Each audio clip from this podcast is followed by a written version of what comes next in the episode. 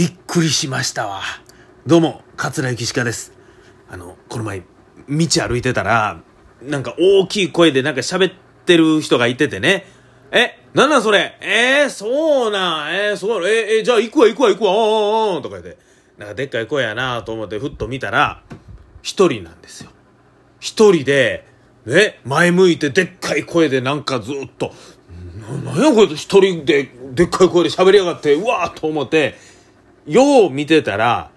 こう、耳にイヤホンついてるんですね。これ、つまりあの、電話をしてるんです。ね、最近はですね、この、イヤホンを使って電話をすることができるという機能があるんですけども、ね、あの、イヤホンでも、最近はワイヤレスですから、この、イヤホンしてることすらわからない、もう耳に、あの、はめ込むだけですから、もうほんまに、パッと見たら、完全にこう独り言言ってるように見えるというね。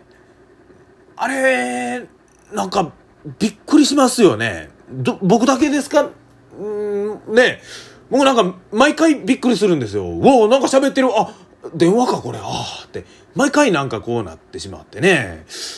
なんかあれ、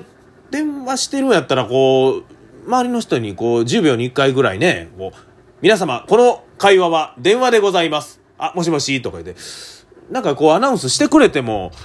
いいと思うんですけどね。こう、僕も、まあ、イヤホンでやることありますけど、なんか普通にこう電話する時以上に電話してる感を思いっきり出します。僕は。ちょっとこう、その、総話口みたいなところに、別に口近づけんでも聞こえるけど、ちょっとこう近づける素振り。顔をちょっとこう、斜め45度ぐらいに傾けて、電話してますよ、僕っていう感じを出して、あ、もしもし、おはようございます。あ、あ、どうもどうも、とか言って、あ、この人、電話してんねんな、と、周りの人を驚かせないための、ね、配慮というか、そういうのをしてるわけでございますけどもね、本当やっぱりそういうことね、こうもうちょっとこう、なんか気使ってほしい。あまりになんかこう、堂々とね、バーンと喋るっていうのは、どうかな、と思うという話をしながら、ちょっと思いましたけども、歩きながらね、こんにちは。おお、誰をもたらお前やないかいな。まあまあ、こっち上がりな。いやいやいや、あんたんとこにね、とか言って。落語の稽古をしながらね、ネタを繰りながら歩いてるわけでございます。まあ、周りの人から見たら、私の方がよっぽど気持ち悪いな、奇妙やなと思われてることに違いないと思います。まあ、そういうことで、トントンということで、ね、ございますが。それでは、ゆきしかラジオ、スタートです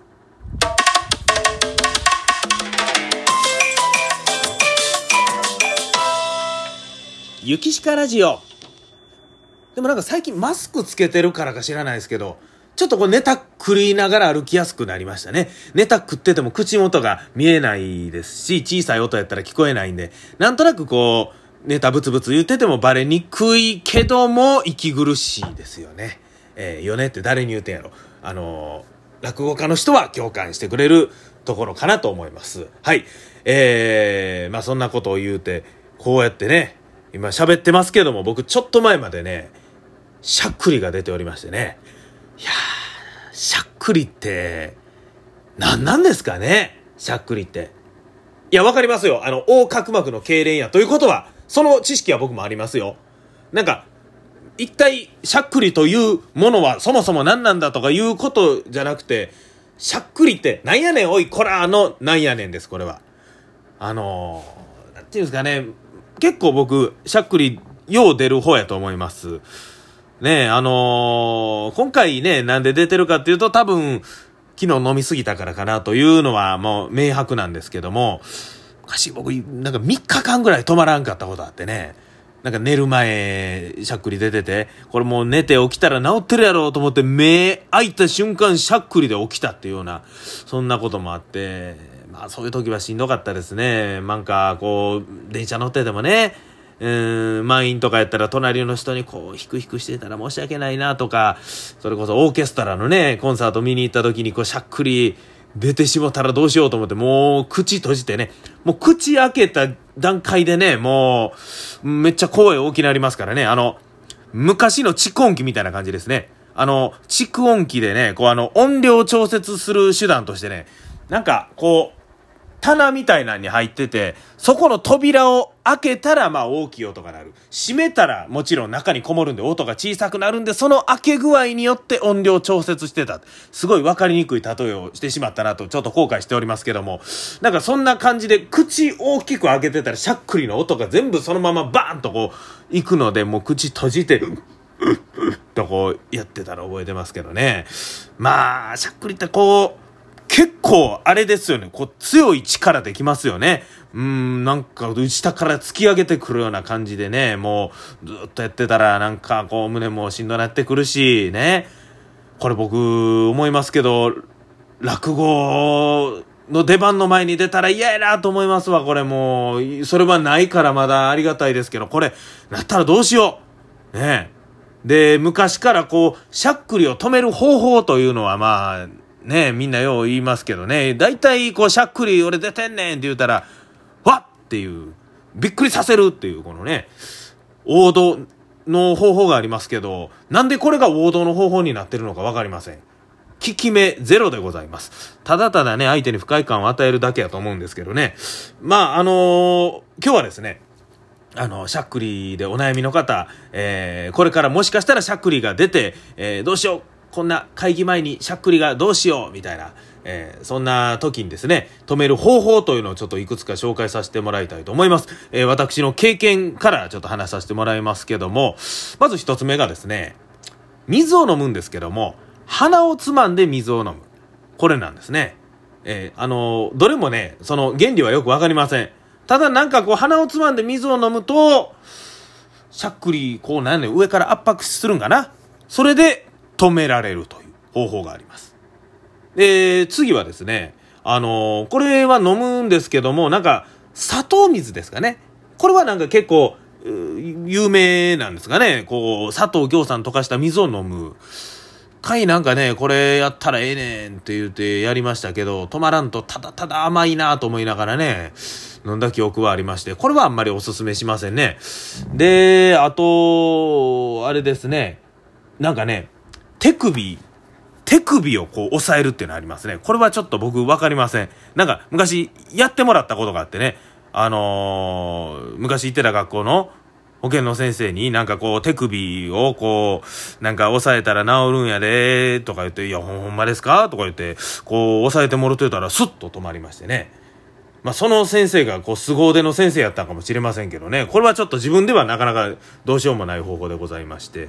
であとね水を飲む方法としましてこの逆から飲むというのがあります。逆からってどういうことやと。ねお尻から飲むわけではなくてですねこうコップを手に持ってこう口をつけますと。で口をつけてるその向かい側ですよね。その向かい側の方にある、えー、ヘリの部分を、に口つけるんです。で、飲む。で、この状態で飲もうとすると、こう、コップも顔もぐーっと下の方に持ってくる。体をこう半分に折りたたむような、こんな姿勢になる。なんかちょっと顔下げて、みたいな姿勢になるんですね。で、この姿勢で飲むと治るということなんですけど、これはね、なんか、時々聞きますね。ただ気ぃつけないと、周りの人にあの、履いてると思われるんでね。僕もなんか職員室でやってて、古谷先生大丈夫？ちょっと、え、大丈夫気分悪いのいやいや違う違うです。あの気分悪いこと悪いですから、これしゃっくり止めてるんです、言うて。ちょっとね、そういうバタバタしたことがあったんで、ちょっと周りの人のにね、びっくりさせるというう懸念はあります。はい。で、あと呼吸法ですね。もうこれが一番効きます。僕はこれで止めましたし、電車とか、コンサート会場とか、寄せとかね、そんなところで出てしもたっていう時に一番お手軽でいいと思います。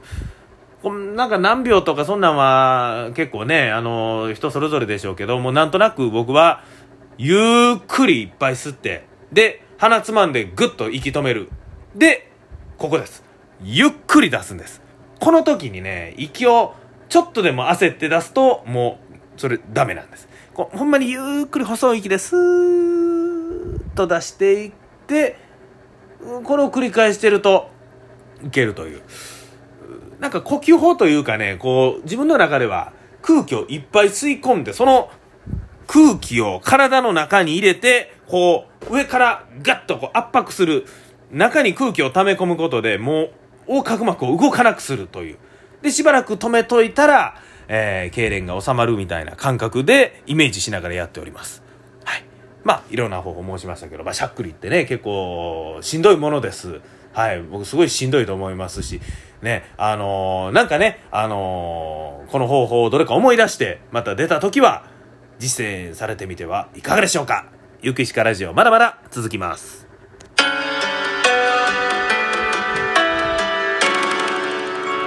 ゆきしかラジオ。